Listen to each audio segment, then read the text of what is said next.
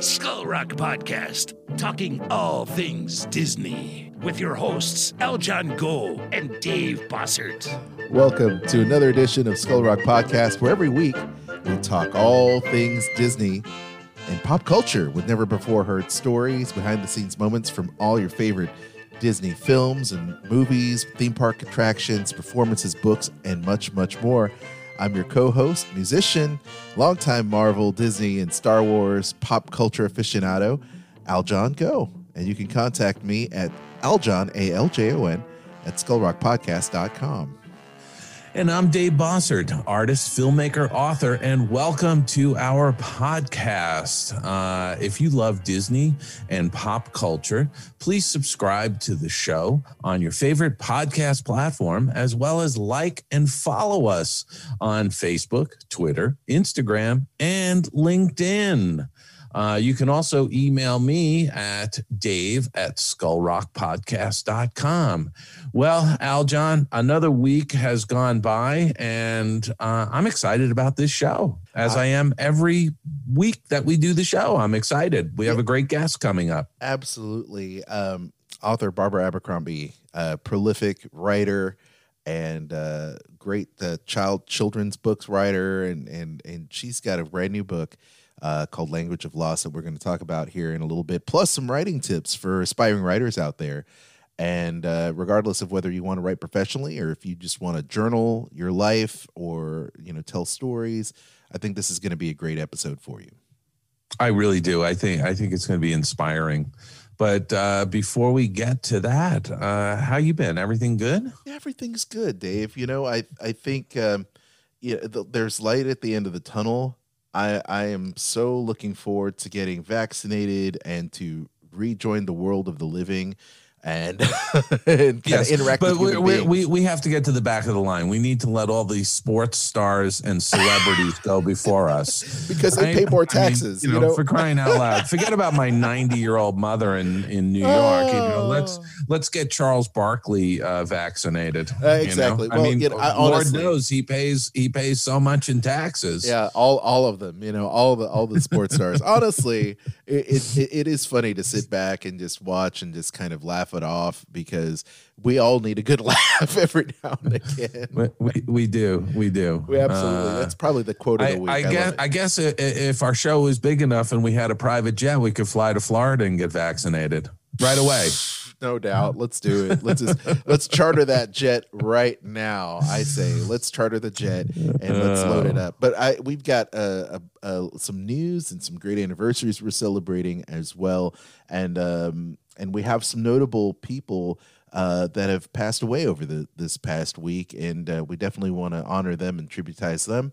But let's go ahead and get into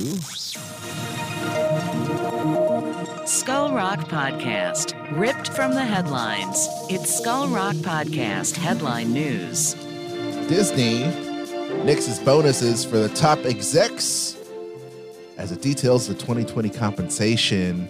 Uh, I don't know about you, Dave, but uh, as much as Disney has still maintained to to kind of you know make money during the era of the pandemic, um, you know. I, I, I'm sure that this is a drop in the bucket. I think I could live off off of uh, what they're throwing down in terms of uh, their, their Well, annual salaries.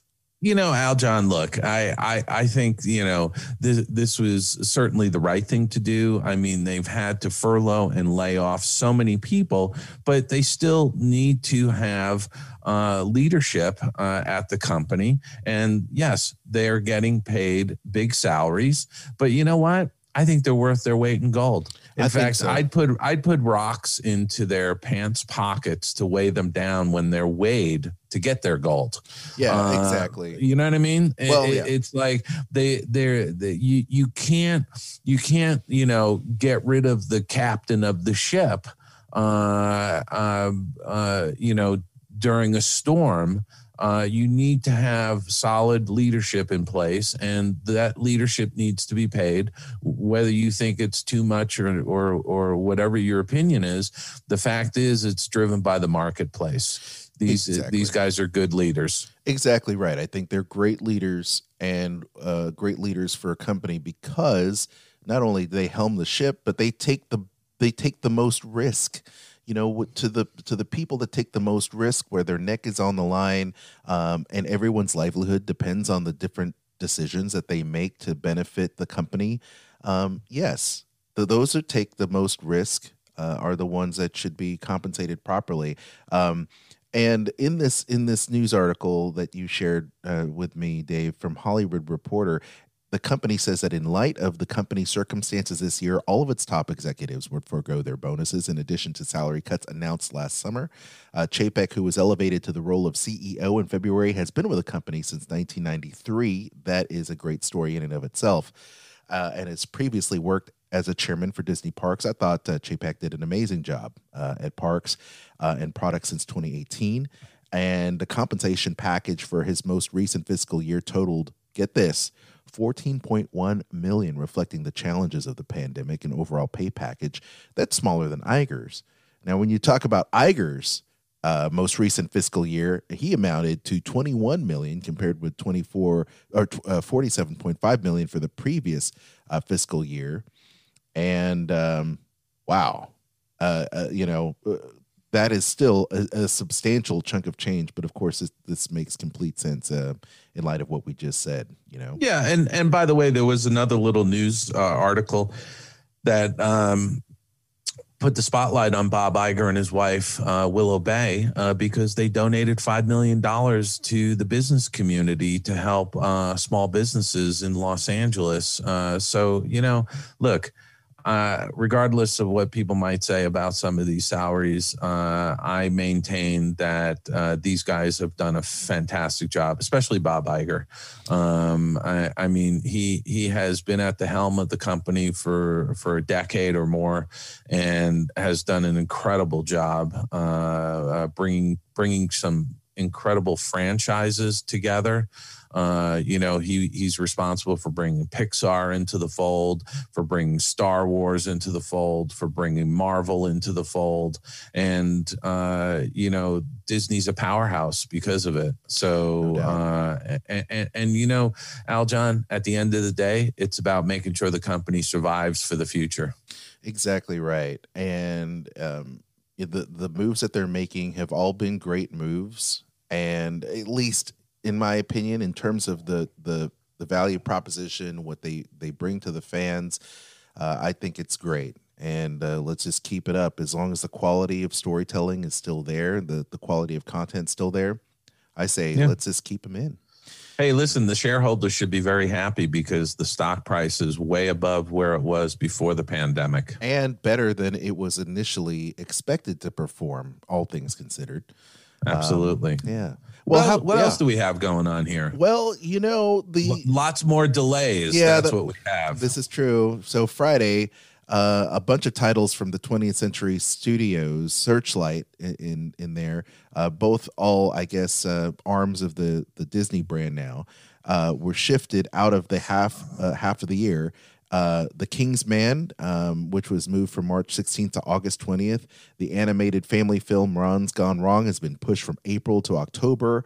Bob's Burgers, which is based on the Fox franchise, animated franchise, um, has been taken off the release calendar altogether.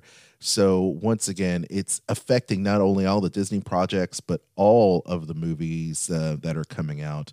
And so, yeah, this is it, it- it's interesting, and not only that, but there's also uh, there's been some effect, maybe, maybe to big films, Dave, and and you know the, the Uh, James Bond film. I- uh, uh, all I can say is that uh, No Time to Die, uh, the next James Bond movie with Daniel Craig, has now been pushed again. Uh, it was original uh, originally supposed to be released uh, in April of 2020. Then it was moved to November of 2020. From from November it was moved to April 2021 and now it's been pushed into fall of 2021 uh, you know look I, I am disappointed uh, but uh, this is a double-edged sword for me because I really want to see that movie but I want to see it in a movie theater. So uh, and uh, I'll just have to wait another 6 months before I get to see it but uh, that's okay. I'd rather see these these movies uh, shuffled a little bit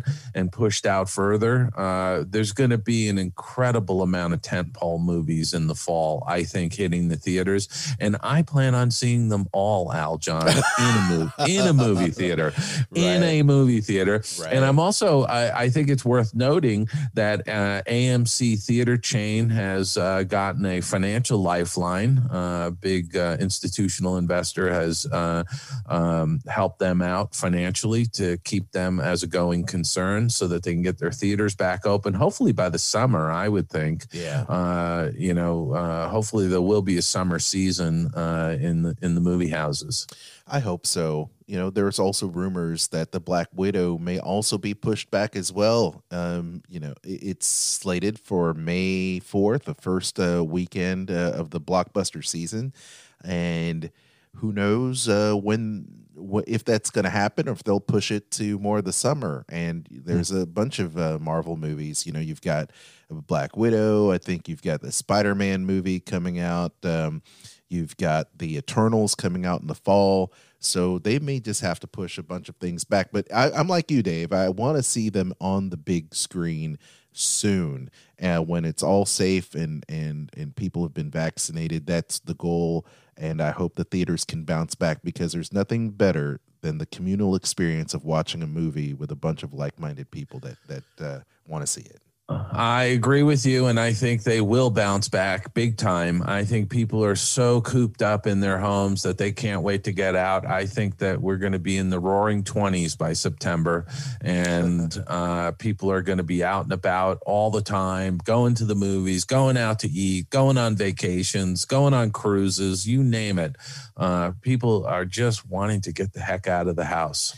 Speaking about getting out of the house, how about what Disney Imagineers have created is pretty spectacular. I mean, when I first joined, I was going to say, how about Tom Holland and uh, the uh, the whole Avengers campus at Disneyland? When is that going to happen? I, I I'm hoping by this summer too.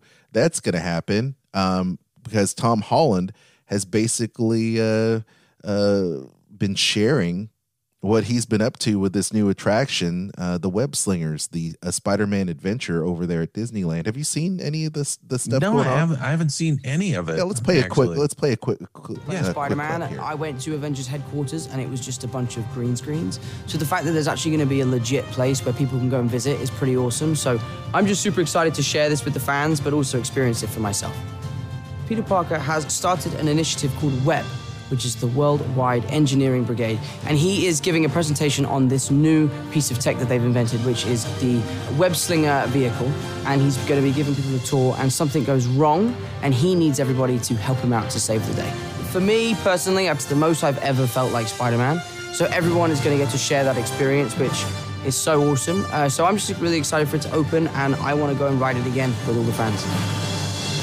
So this attraction, this little uh, teaser for Disneyland, a Disneyland resort, looks absolutely amazing. Not only do you get to be in a ride vehicle um, for the web experience, but you put on the 3D glasses and it looks like your hand gestures are tracked so that you could fling a web in in the same way Spider-Man does in order to help him uh, you know with with the the treachery the villainy that surrounds you in this 3d experience and uh, that's something cool. It looks really neat. It, and it showed behind the scenes of him in the green screen, kind of uh, making sure that you're all situated in the pre show. Um, just really cool stuff. But I'm hoping soon we can all go to Disneyland.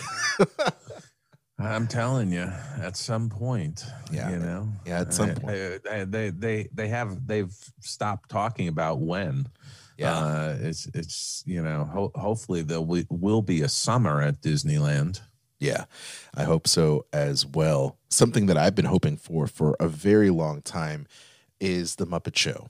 Uh, a huge fan of the Muppets. Uh, my wife knows how much of a fan I am of of the series back in the 70s. Uh, she's bought three three of the the seasons on DVD for me when it came out, but we have not been able to see uh, the Muppet Show uh, on Disney Plus. But it looks like it's coming in February, and it's all five seasons. So the two seasons we've not been able to get on Blu-ray or DVD, it's now going to be February nineteenth. You'll get to see all of it. And I was watching uh, this morning with the kiddos uh, the Muppet movie, and it's still so entertaining. Probably the best use of cameos ever in any movie I've ever seen in my life. That's like the king of cameos is any Muppet movie, and the the wonderfully done stuff that they did in the Elstree Studios in the UK when they uh, shot this.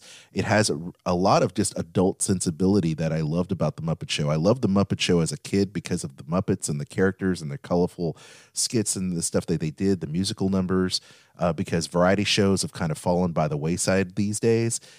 Um, just just the way they wrote the show is so entertaining as an adult on so many different levels. But anyway, I'm excited about the Muppet Show finally coming to Disney Plus. Do you have any fond memories about the Muppets, Dave? I, I just love the Muppets. I I love the Muppet Show. I, I you know I love Jim Henson. Uh, and, and those early years with the Muppets, uh, when he was on, you know, he was doing guest appearances and whatnot on variety shows. Mm-hmm. Um, who doesn't love the Muppets? No, I, I mean, you got to love it. Honestly, better than any late night talk show right now. And I have to say, even the reboot Muppets Tonight um, during that whole Arsenio Hall era uh, when they rebooted the Muppet Show, better than yeah. what you can find tonight uh, or any any day of the week. Um, some of my favorite guests on the show, Mark Hamill, of course, is amazing.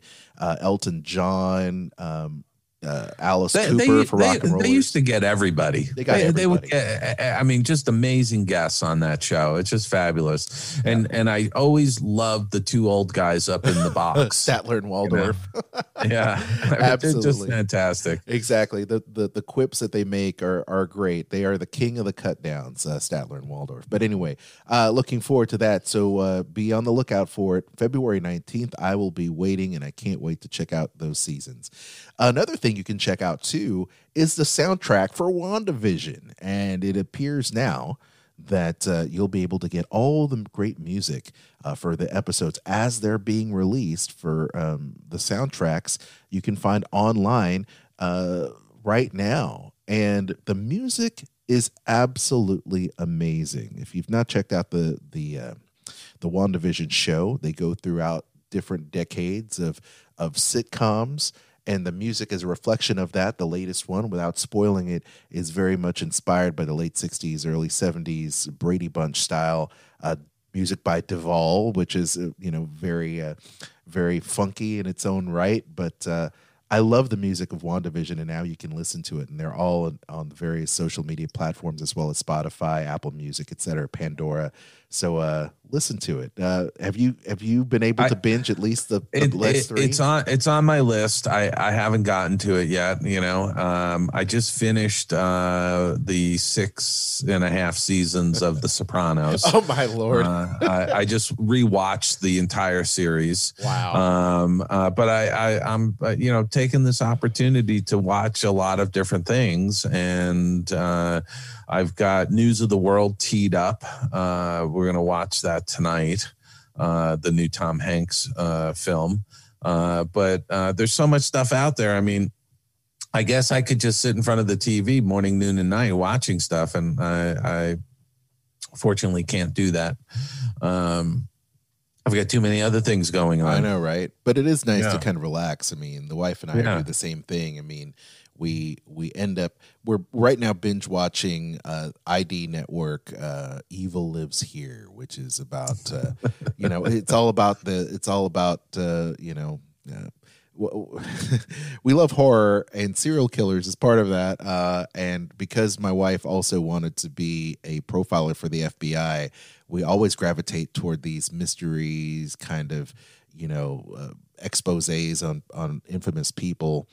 And um, we've been binge watching that. We're we're like season seven right now, so um, it's it's fascinating. But once again, uh, it is interesting to see you know all the different content that Disney Plus is putting out, and the music for WandaVision's amazing. I can't wait till the season's over. We're uh, seemingly halfway through because I believe there's like six or eight episodes left, or I'm sorry, Mm. not episodes left, but total. So uh, this is great. So uh, so listen to that. Uh, one of the last pieces before we move into some of the celebrity happenings um, is High School Musical turning 15. It's That hard to believe. just seems unbelievable to me. Uh, you know, I, I, I- it it doesn't seem like it was 15 years ago, but boy, wow, time has flown. Absolutely. Time has flown. I remember going to the parks after my wife and I were married, and it was High School Musical all over the place at Hollywood Studios. The High School Musical uh, float would come by, and everybody would be dancing to all this great music. And I have to give props to Kenny Ortega, who had directed uh, the High School Musical and a bunch of different things, all the way up to The Descendants, and how catchy this music is and how well produced it was. And to once again take the trope of boy boy meets girl boy loses girl boy finds girl again um, which is the same trope that happened in grease that happened in west side story that happened in romeo and juliet but just modernized for a whole new audience with this great music it's really hard to believe it's been 15 years because it seems like only yesterday Yeah, wow. and uh, and and there's a great uh, interview um, with with those uh, looking back at the 15th anniversary in Variety. So please check that out. Uh, Vanessa Hudgens looks amazing um, uh, today. She looks amazing today as she did 15 years ago. I have to just put that out there. But uh, the next thing, uh, and just kind of a, a little bit more of a somber note, we had a lot of celebrities that have recently uh, died over the weekend. Um, We did, we did. It's it, it's kind of sad. Yeah, it, it really is. And uh, we had Gregory Sierra from the Barney Miller Show and Sanford and Sons passed away.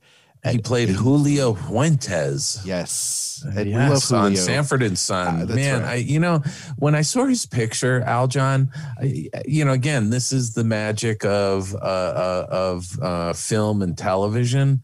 You you remember these people uh, uh, from those shows.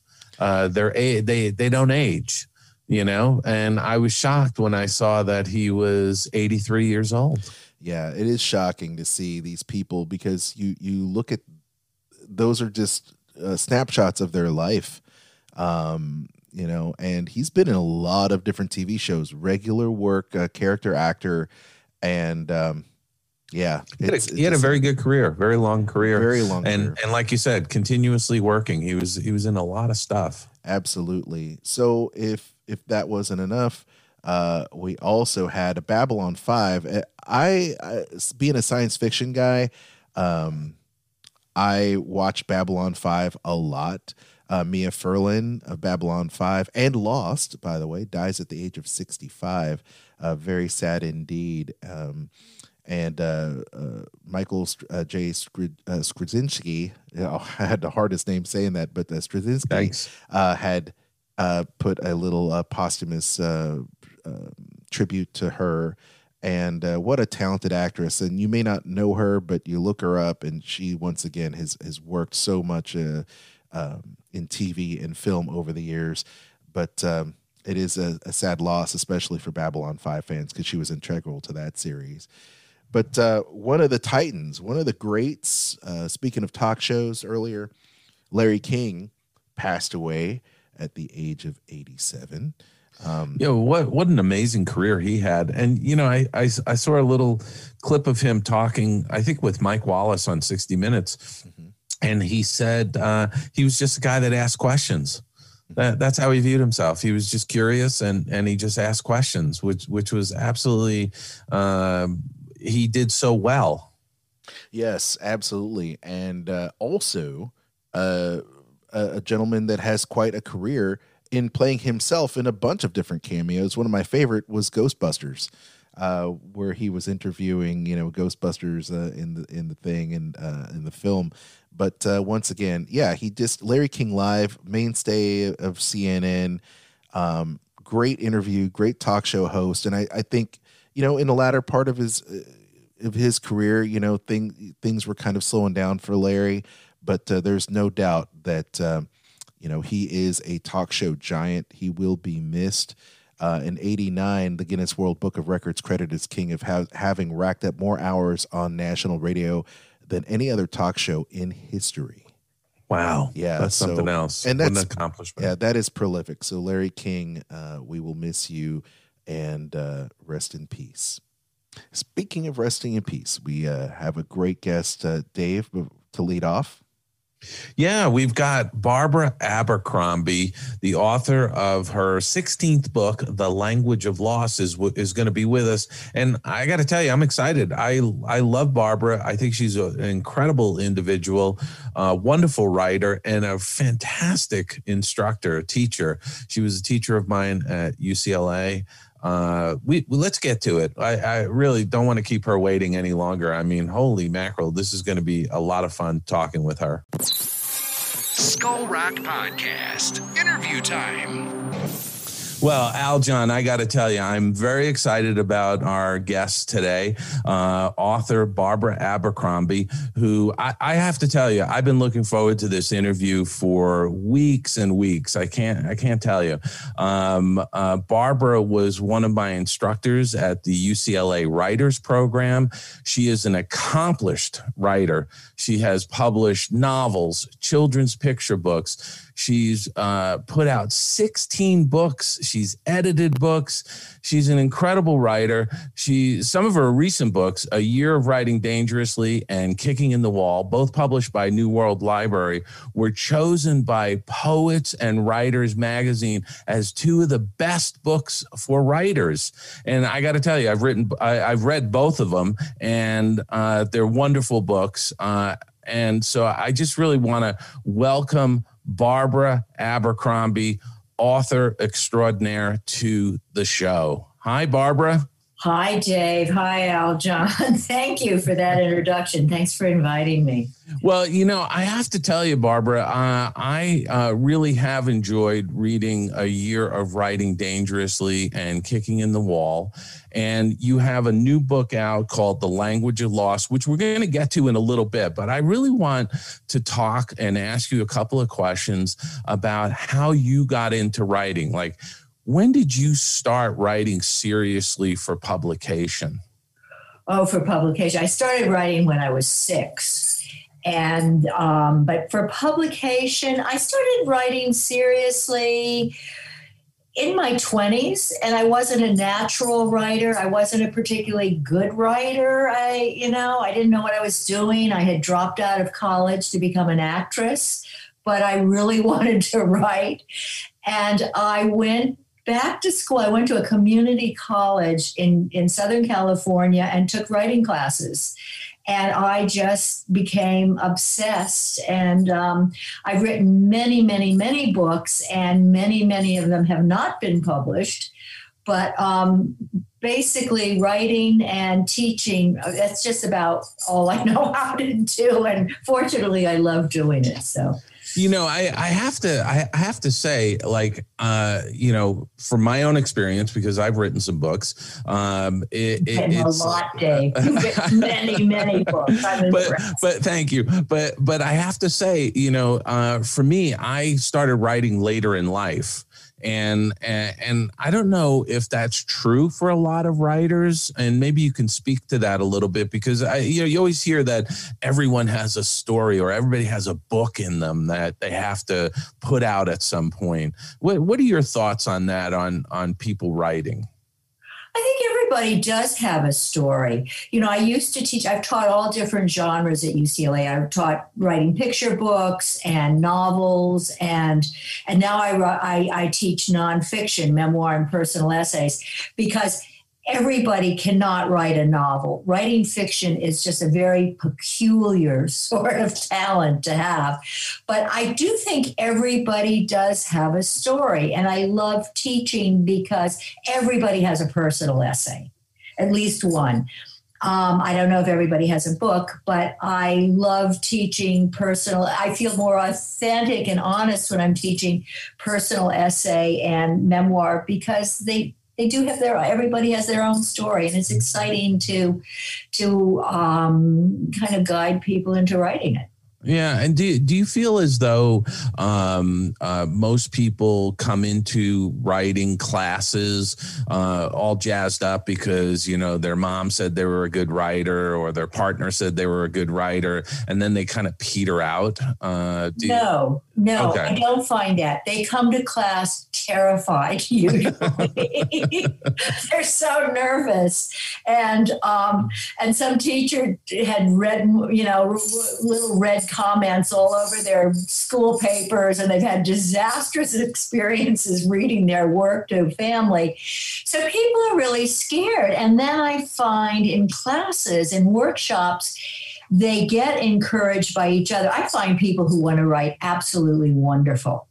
Um, and I'm astonished every class I've ever taught how generous people are towards each other. They can be very honest and generous at the same time. So then they get revved up, I think, in class. So it's, I think it's the opposite. I don't know. Did you have that experience? You know i i've i've seen you know in some of the beginning writing classes that i took at ucla i saw people come in and they there were a few people that you know were all jazzed up but by the third or fourth class they disappeared. They oh, didn't come back. And and and my view of it was that that some people thought it was going to be easy. And i find writing really hard I, oh. mean, I I do think it's hard. I mean, I think you have to work at it to get good. I mean, oh, isn't that yeah. true? You know. do you have to work at it? Let me tell you how many times I rewrite my books. I know. How many times I can rewrite a sentence. Yeah. Yeah. Um, yes. And I, I've had a couple, I had one student once say that she didn't read because I, I maintain you learn how to write. You don't learn from teachers. You learn how to write by writing and reading. Mm-hmm. And she said, well, I don't want to, I don't like to read. And I said, why on earth would you want to write then? Um, so um, I, I, I think writing the only reason you write is because you love books so much and you just so want to put your story out there. And sure. um, you know you have to be a little obsessed to write because it is hard. It is yeah. very very hard. It, it seems kind of odd for somebody to say that they don't like to read because you know if you don't like to read then why are you writing books? You want people to read your books if you're not willing to read other people's books, that, that, seems a little odd, doesn't it? I've only had one student in all these years that. That is the most bizarre. Your, who that is your so best bizarre. student?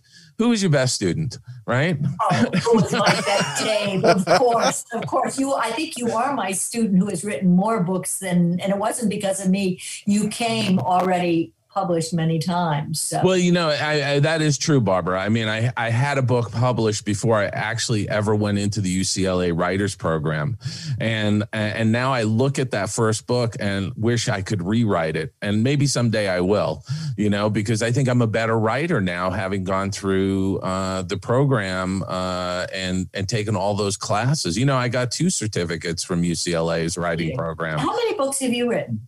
Um Published. seven or eight? Eight eight. Pretty good. Yeah I, and and two of them two of them have uh, uh special editions where i i went in and made some you know changes and whatnot. So uh but yeah no i i i feel very lucky and i think i'm i'm sort of a, a very odd story. I mean you know well, it, it kind of dropped into my lap. Well like you've worked hard. You get lucky when you work hard I, I, think I, I think there's a certain amount of truth to that, but also it's about writing what you know, right? Isn't yes. isn't isn't that half the battle? You know, you you sit down and write about your own personal experiences, right? Unless you're writing fiction. Mm-hmm. And then yeah. I maintain that's why I don't teach writing fiction anymore because people come to fiction, you would come to fiction classes and say, this really happened to me, but I don't want to upset my mother, my father, my spouse, my kids. You know, I want to write it as fiction.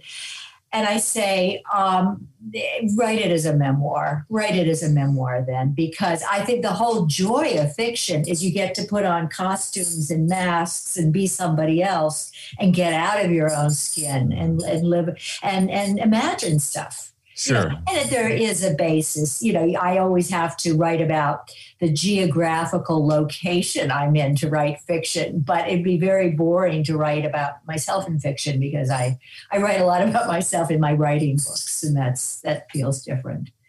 What with with the some of the writing books that you've uh, uh, published? Um, what prompted you to do that? I mean, uh, were those an outgrowth of your teaching? Uh, is, is that you write the book you need to read? That, that that that's very true actually that was it i mean yeah. i i i have suffered with writer's block i don't write easily i've gone through a number of years where i tried a whole other profession because i thought i just i am stuck i can't I can't do this. And I felt so inauthentic in this other work I was doing. And I thought, I don't care what happens, I've got to write. And I went, and eventually, you know, it all came back. But I write books about that because, um, you know, I, I love I love people who want to write, and I really do want to help people get. You know, it sounds a little Pollyanna-ish, but that's you know, I really do want to help people get their story out. No, but I mean, writing. I mean, there's a community there. I mean, yes. you know, one one of the things I I really have enjoyed over the years was um, uh, Aljon Barbara uh, hosts uh, what's known as a lit salon. And and it's really just she's inviting a bunch of writers that she knows to her home on a on a Sunday morning. And um, you know there might be 25 or 30 people that show up and she has 10 slots for uh, 10 people to read for five minutes of something that they maybe are working on. They're, it's a work in progress, and they get to stand up and read in front of a group of people. And I've read, yeah. uh, I've read some some bits uh, at, those lit salons, and I've also shown up and just listened to people. Uh, um, uh, reading uh, something that they're in the middle of working on. Some of it very fascinating, by the way. Um, I love and, it. And, and, but it is a community, isn't it? It is, David. Don't you feel it's sort of a love fest? I mean, people yeah. really, you know, strangers come in and everybody welcomes them, and yeah. there's a real connection. You know how that started? My, my husband died six years ago, and we had a you know a house, big house, and I I thought this house is so empty. I've got to fill it with with you know we have a lot of kids, but I I really wanted I needed a lot of people around me at that point. So I called up, I don't know, 10 ex student, previous students and, and, and, current students. And then I also, um, and any writers I knew who lived, lived nearby and just said, I'm going to have a potluck. Come bring some food, bring a bottle of wine and read, read for five minutes. And then it started growing and it grew. It's what in the, as soon as this pandemic is over, we will go back to it. And, um, which I hope so. And, and by the way, I never attended the uh, Lit Salon when you were living on the west side of Los Angeles. Um, I it was it was always one of those things where I think you did it on an evening during the week. I did Wednesday, uh, and I just could not battle the traffic to get over there. It was just oh. too crazy. But but now that you do it on a weekend and you're doing it over in Pasadena, it, it's just so much more convenient and. Uh, and I've I've tried not to miss any of them. I, I, I think I've been to most of them. But I one of the things I enjoy is when you do read a piece, um, uh, like you said, there's strangers there. There's people you don't know. And uh, accomplished writers, uh, and for one of them to to give you a nod afterwards or come over to you after the readings are done and say, "Wow, I really enjoyed that piece uh, that you read." I, I find that you know it, it, it's uh, it's charging you know it, yes. it kind of charges your batteries you right, know right. oh i love that yeah i think that's that's one of the my i that's one of the joys pure joys of my life doing that lit salon once a month mm. now how how often do you sort of sit down and say oh i'm going to go do a book or do you have a list of of things you want to write about and say oh i'm going to do this book and then move on to this next one or How does that work for you? What's the, sounds- what's your process? Tony, my process changes. Um, when I got, I started writing very seriously when my daughters were babies, and I would go into the kid. I was living in I was living in Palos Verdes, and um, I felt very isolated because there were no other. I didn't know any other writers or um, artists or creative people, and um, I would go into the kitchen every day at one when my girls went down for a nap and I'd set my kitchen oven timer for one hour. And I would tell my girls, you cannot open the kitchen door. You cannot get out of your cribs until you hear the timer goes off, unless you're bleeding. If you're bleeding, you can come into the kitchen and I'll take care of. Because they took it very seriously. So that was my one hour. And then they started school, and then I'd write while they were at school. And then it's interesting when your kids grow up and and go off into the world, you suddenly have a lot of time, and um, you could have two. It's sometimes it's good to have a mm, be stricter. You know, it's like it's like playing tennis with a net. You know, you you're more disciplined when you have a shorter amount of time. So now the process is a little messy. I also teach, and I don't like to write on the days I teach. So um, I don't know, Dave.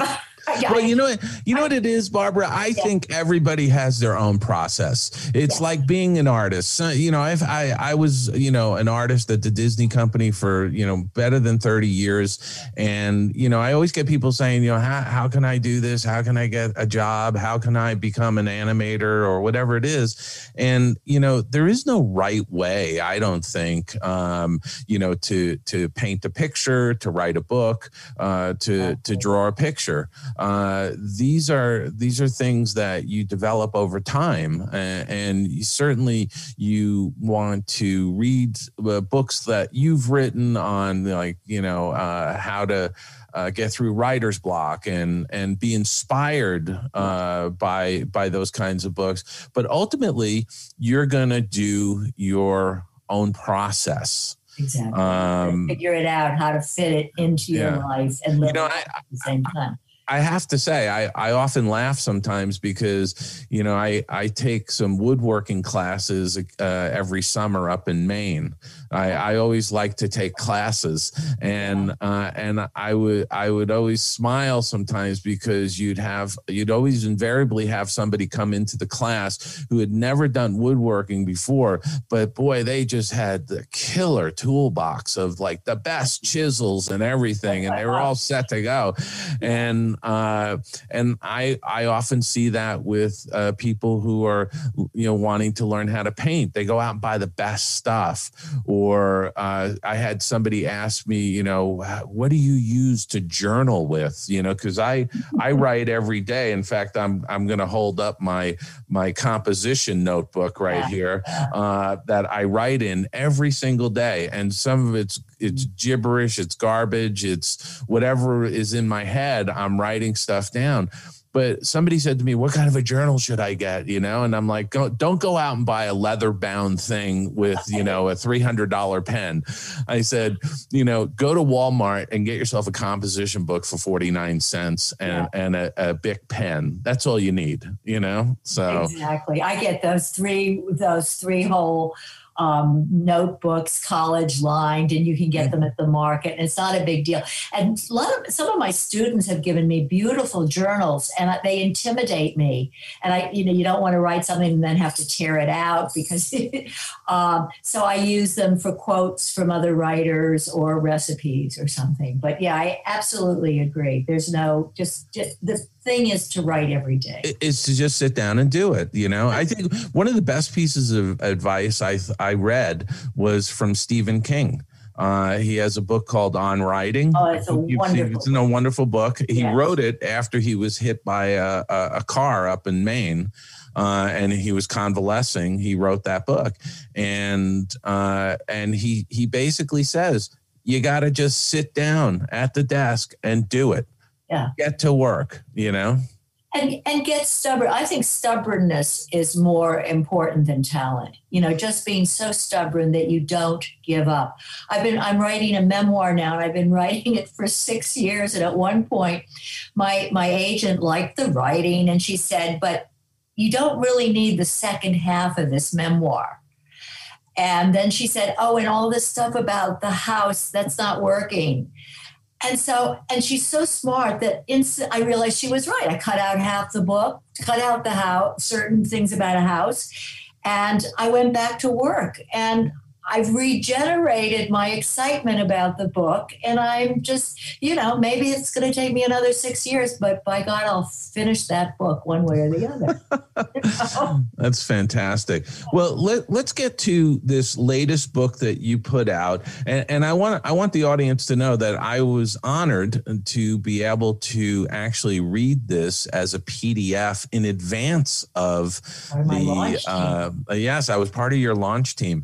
Uh, uh, and I was able to read this book as a PDF before it actually came out, and I had pre-ordered it anyway.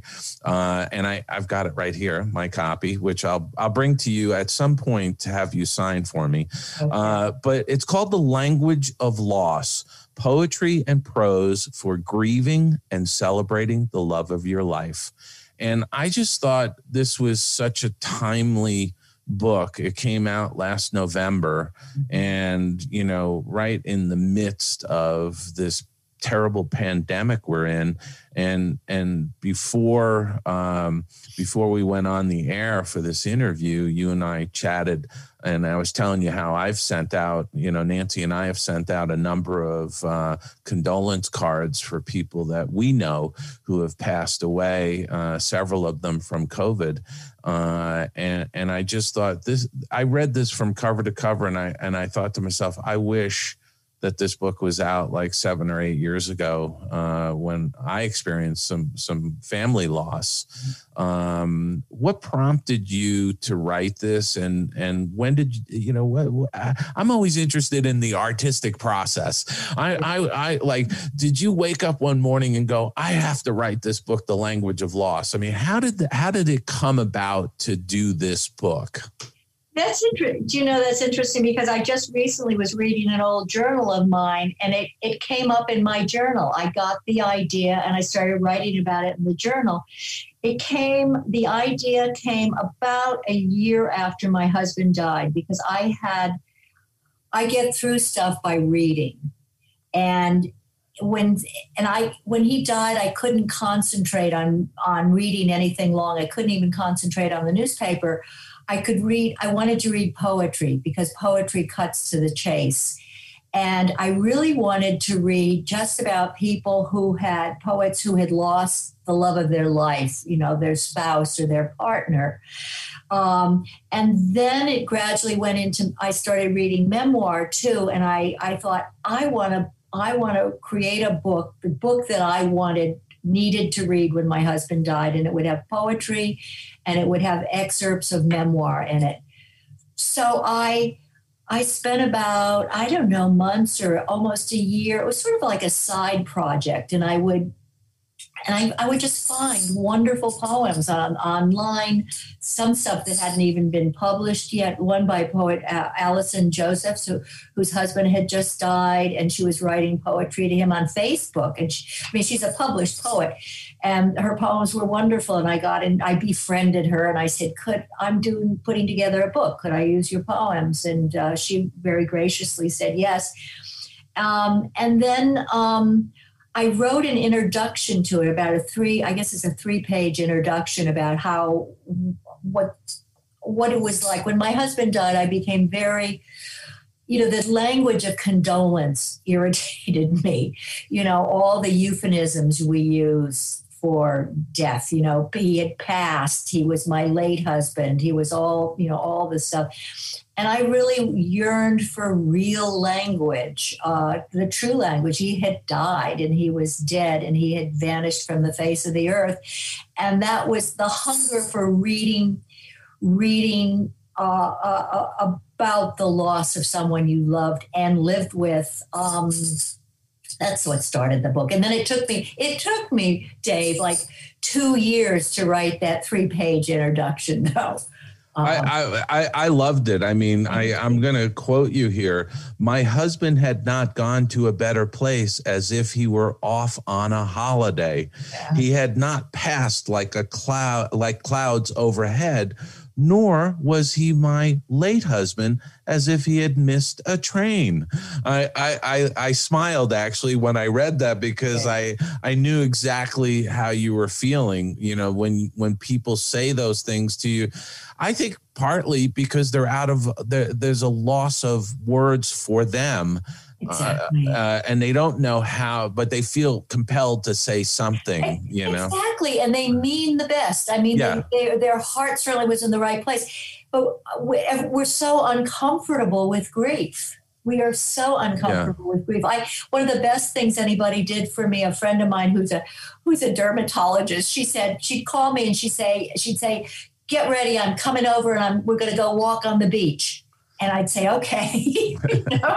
And then she'd bring me something from Trader Joe's, like some kind of candy or or pink Himalayan salt. And, you know, I, but, it was so wonderful. And somebody brought me a basket of books and a basket of comfort food and said, we're going to take a walk. And that that those were the things. But most people, it's hard. You don't know mm. what to say. You know, you really don't. it is it's awkward um and, and again nobody nobody's nobody teaches us any of this. You, you there isn't a you know when you're growing up and going to grade school there isn't a class on oh okay well you know here's here, you're going to take a semester of grieving uh because you'll experience this later in life and you'll you'll you'll know how to handle it you know? There isn't anything like that.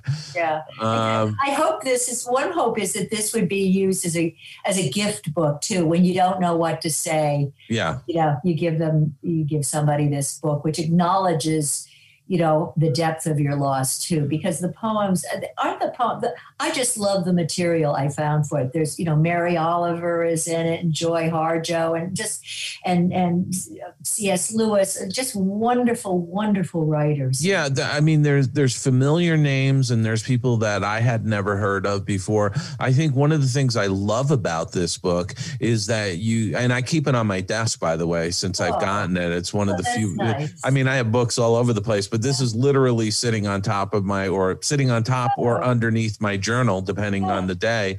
Uh, but what's so wonderful about this book is that you can pick it up and literally just flip it open to a page and read a poem read a short passage and put it back down. And i i find it very comforting and uh and uh easy to digest uh, it's not like you you can read it all the way through, and I have read it all the way through front to back.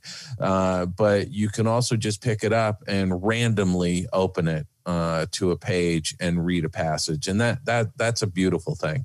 Thank you, Dave. Boy, that makes me happy. That makes me feel good. Hey, Thank you. Yeah. Barbara, Barbara can, I, can I chime in for a second? Go ahead, go ahead, Um, Aljon. I just want to say it's therapy. You know, Oh, it's good therapy because um, you know, and and you were talking about uh, Dave. You mentioned the how people aren't prepared uh, to have that conversation with a friend or with an acquaintance about losing someone, or even at the office. It's super awkward, and uh, this is this is great. Not only is it a great you know something that you can offer as condolences uh, for someone that has lost somebody, but it is comforting. It is therapeutic. Um, you know, I never fully, uh, I never fully, and I'm still having trouble with it. Actually, dealing with the loss of my mom. You know, my mom died in 2013. Uh, she died really suddenly, and I still have, I still have issues with it. I still, I still deal with it. I don't think I fully really processed it, but the great news is is that and, and it is a lonely it is lonely you know and you also wrote a book about losing a pet and those things Yes. those things those things they touch you in such a great um uh profound way and knowing that there is comfort when you can't find the solace and comfort in others you can pick up the book and kind of know you know what it's cool that um someone has experienced this because it is a lonely place out there, you know. And when you can't find the comfort or the seek the comfort of others, uh, you can pick up the book and and find some comfort in that. And I appreciate that. So thank you.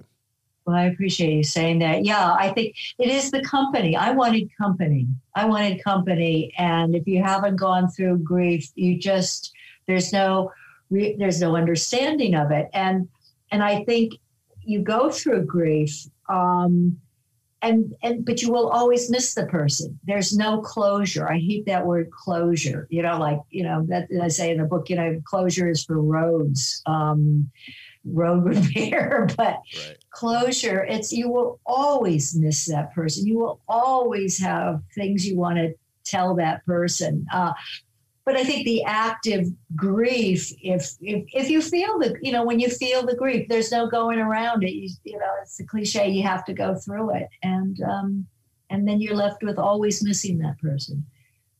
But life goes on, and I think also it opened. I think a huge thing is that when you go through grief, grief, your heart is open. You you expand. I think you you become a you. It changes you in a good way, in a very good way.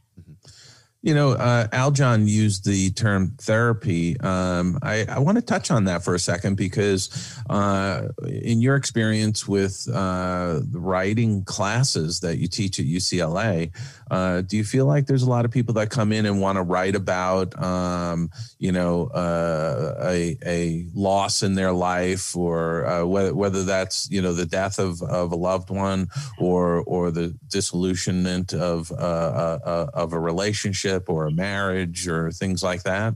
Oh yes, yes, yes. And there's a it's it's writing of course writing is therapy. Reading is therapy. I love you that you brought that up Aljon, that reading good writers is therapy. But it's not how to. There are no steps. You just you just learn from the wisdom of others. And people in teaching i always you know i say okay you know your story is going to, we're treating it as a story it's your story, you lived through it, but now we're going to craft it into a piece of literature. We're going to mm-hmm. craft it into a real story. And so I feel for, you know, I, I my heart is with you and I, I, I know what you've been through, but now we're going to take it as a very objective story and work on it that way. And I, I, I have a woman, I'm teaching a master class in memoir now at UCLA, and I, I have eight students, and some of them have gone through horrific things. And I had to say in the beginning, I uh, my heart hurts for you, but now we're going to get tough with the story and there's certain things you're going to cut out there are certain things you're going to go deeper into. But yeah there's always that you know there's no clear lines once again dave between therapy and writing except in the end you're writing the story for other people to read not just to make yourself feel better. I heard a wonderful quote the other the other night i'm watching um, uh, on netflix uh, pretend it's a city with fran lebowitz and i recommend that it's quite wonderful and she was interviewing toni morrison and one of them said i can't remember which that a book is a book a mirror or is it a door yeah, that's great. And isn't that wonderful? I've been yeah. thinking about that. I'm going to write an essay about that or something. I just love that. so, yeah. I, I, was just going to uh, say when when somebody comes into a class and wants to write that kind of a story um, do most of those people get those stories published do you feel? Or are they doing it really for themselves as a a, a, a way through it uh, uh, and, and out the back end if if you will I would say it depends what level class too. The beginning classes, I think it's sort of half and half maybe, and I always encourage them to, you know, take a take an essay, make a personal essay out of part of your memoir because a book is is really hard to get published, and hundreds, thousands of them have gotten. I've been teaching a long time, have gotten their personal essays published, and a number. I quite a you know I I can't I don't know how many, but some I would say almost one out of every class has gotten their book published one way or the other. That's awesome. With a, with a publisher or self publishing. Yeah. Yeah. But, you know, speaking of publishing, uh, let's talk about that for a little bit, if you don't mind. I mean, how has the publishing world changed for you over the course of your writing career? It has changed by my first novel, HarperCollins bought. I mean, it wasn't my first one, but the first one that got published that my agent sold. I wrote 30 pages and a not a very good letter to my agent about the book, and HarperCollins bought it. Wow. Uh, yeah. now there's no way unless you're you know joyce carol oates or somebody that you can get away with 30 pages and a rambling sort of letter. You have to you, they want a they want a complete polished draft of a book a manuscript. Yeah. they're looking for. Also when you know when i started writing there there was there was something called vanity publishing which was just you know people never, you know, only your mother would buy the book if you ban it. You know, you pay you, and they it wasn't cheap. You paid a fortune, and this company promised you all sorts of things, and then they, you know, that you'd have I don't know 500 copies of your book for your mother. Um, now, self publishing or hybrid publishing, there are so many different ways to get your book published. And with the internet, if you self publish, and there are wonderful companies now that will publish people's work um, and not cost an arm, arm and a leg, um, you have such a if you have any kind of a platform if you're you know what whatever you do in life um, whatever line of work you're in you you know would be your platform and you could uh, you could sell it you could do your own marketing online and it's so that's huge. It's, it's but, like, but don't you think authors uh, in general, unless you're Stephen King or uh, you know uh, top tier, yeah. Uh, uh, don't you feel most writers uh, that are publishing have to do all their own marketing and advertising yes. oh, anyway? Oh yes, yes. I mean that that's a big part of of the business. It's not just writing the book; it, yeah. it's actually getting it out and telling people that you've written this book and that they should read it and why they should read it. Exactly exactly and i'm that's that's a part i call myself the marketing whore but yeah. i'm very bad at it i especially for this book it sort of seems unseemly you know yeah um but I've got to get, I'm going to start launching my Facebook, whatever, and get get into marketing. But you do. You have to market, you have to bite the bullet and get over yourself and just go out there and sell your book. And, you know, we've got such an opportunity with the internet. Look at, we're doing an interview. I'm sitting in my office. It's Sunday morning and we're doing you know i know i know and, and it's wonderful i think you yeah, know I, I, I, think i think there's more opportunities for writers today than yes. there may have been 25 years ago. Uh, there's more avenues for them to go down i think so too I do too. Yeah. Which which is really a good thing. Uh, what advice would you give to um, a, a, listener who has been thinking about writing something? I mean, where do people start? I know where I started, but where where what would you tell somebody who came up to you and said, "Barbara, I want to write a book. Where how do I do that?" Well, I'd say sit down and get a notebook and figure out what you want to write and why you want to write it. And I would also suggest that they get into a good workshop because I think we need I think we need company. Um, I think we need other people. We need encouragement. We need to read our stuff and get feedback on it. But but here's the deal with a workshop. The minute a workshop um, makes you feel less than than makes you feel like you that you don't have enormous potential in writing just get out of it if people get snarky if people make yeah. snarky little comments this is not a workshop this is a some you know a whole other thing that you don't will not you need to feel nurtured in a workshop and you also need to feel that you're getting really honest feedback given to you in a way that doesn't, um, you know, cause you great anguish and despair.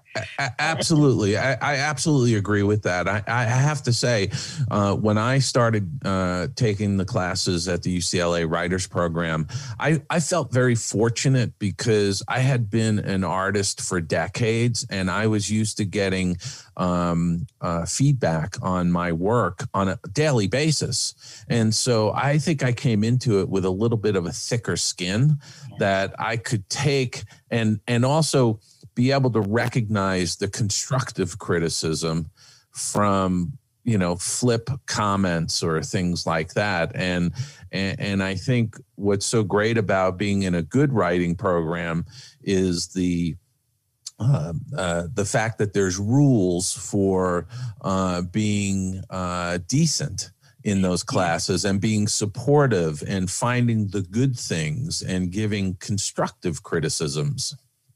Right, right. Because if you're, especially if you're, well, whatever you're writing, um, it can be devastating if somebody gives you feedback in a way that is cruel or unfeeling or too harsh. And I have never heard anything in my class read that that that couldn't lead to something else. And in a good class, other and and people learn this in class. Other students learn this very quickly. I'm so proud of all my students because they they catch on so fast that you figure out well what's good about this? You know where could this lead? Or what what is good about it right now? And then how and then the questions you know i'm confused about something or other or i'd like more of this or more or less of that. So um, it's I would say sit down and write and get into a good workshop. And there's a lot of good stuff on online right now.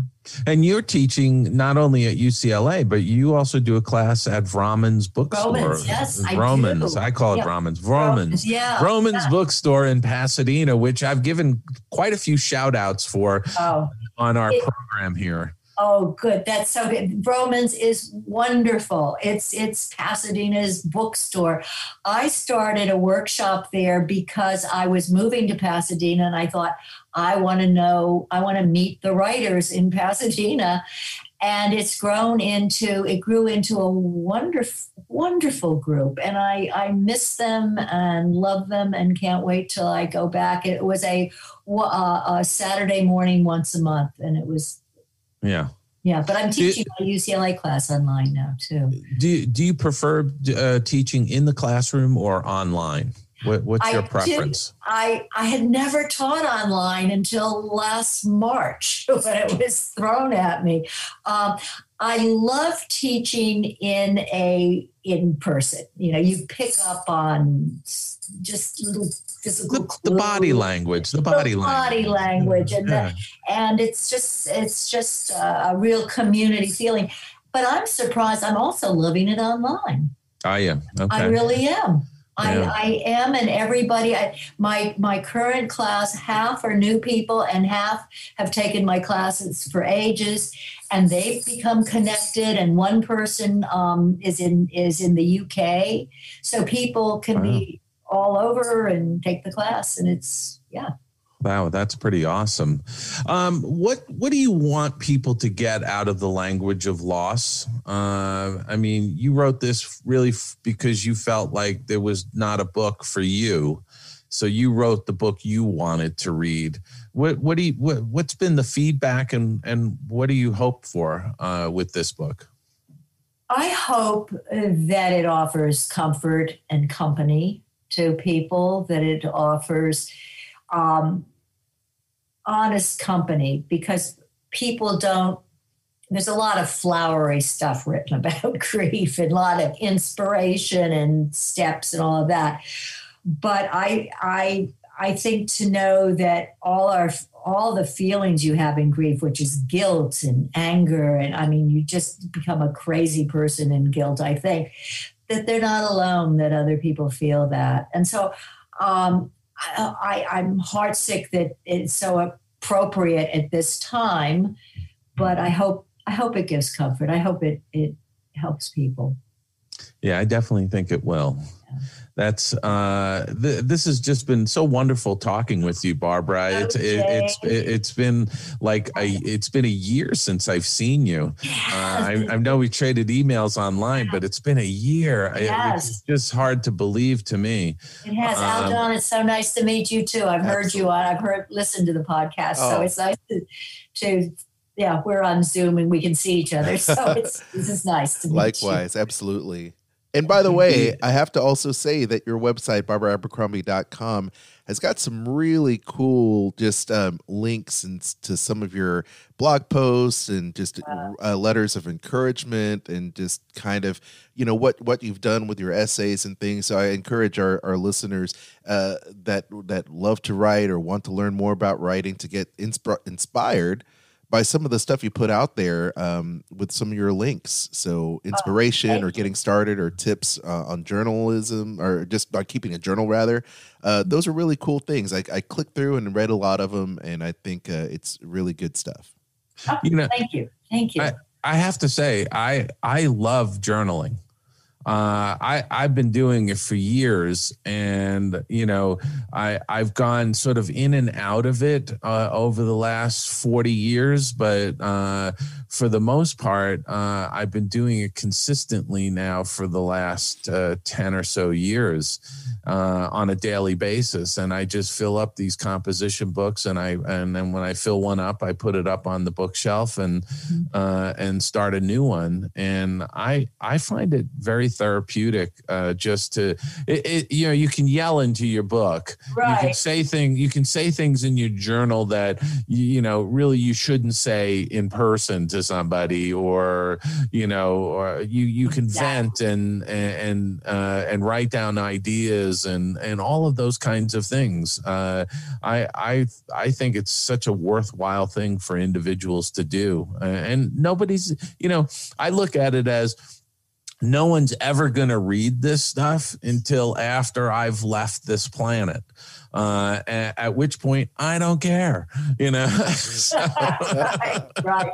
But that is therapy, and you can rant and you can whine and all that raw, yucky. You know, you can put it down on the page, and then, then you, if you use it in your real writing, then you start crafting all of that. There yeah. you go. Yeah. What's what's next for you, Barbara? What's next for me? I i feel so lucky. I'm just able to work and do what i love. Teaching i'll teach another you know my class my master class goes until next june.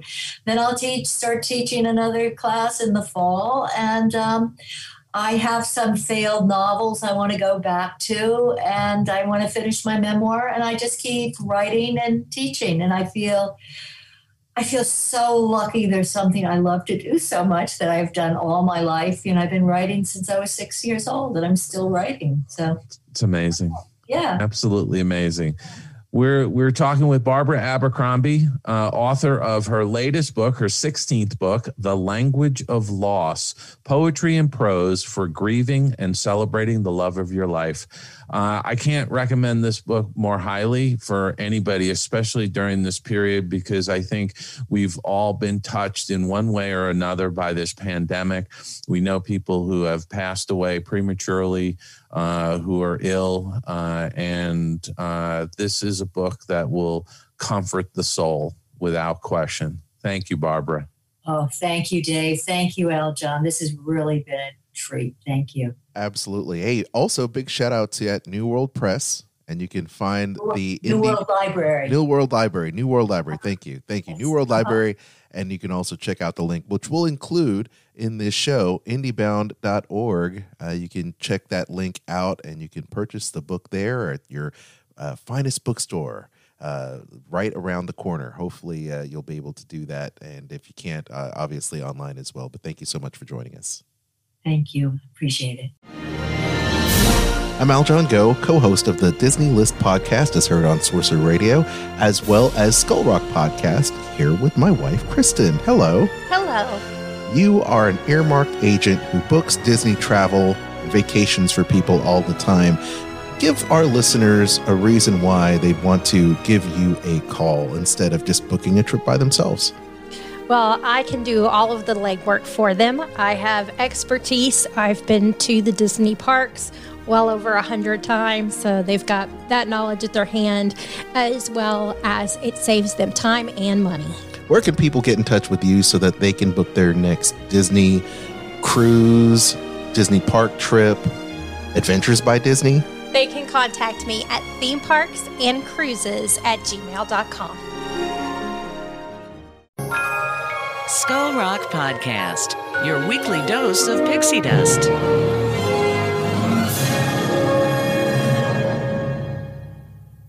What a great interview, uh, Dave. It's always nice to have your friends here. What a delight. She she's absolutely lovely. Again, I just want to remind uh, our audience the language of loss, poetry and prose for grieving and celebrating the love of your life. It's a fantastic book. This is a book that you'll read from cover to cover, and I guarantee you'll just keep it on the nightstand or on a end table and pick it up periodically and just read a page, read a read a poem.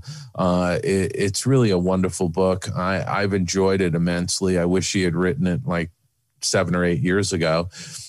Um, and it's available uh, from the New World Library uh, is the publisher. You can get it really at any of the bookstores out there. Your local bookstore, help them out. They can order this book for you if you're in Los Angeles, certainly uh, Vroman's in Pasadena, uh, uh, where Barbara actually teaches once a month or was teaching once a month and will be, I'm sure, teaching again once a month uh, once uh, things get back to some level of normalcy.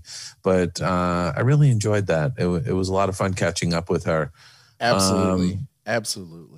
And, and, you know, Aljon, we've got a lot of uh, guests coming up uh, in the coming weeks. Uh, I can tell you right now that uh, we've got uh, Kathy, animator Kathy Zielinski is going to be joining us, animator Dan Jeup.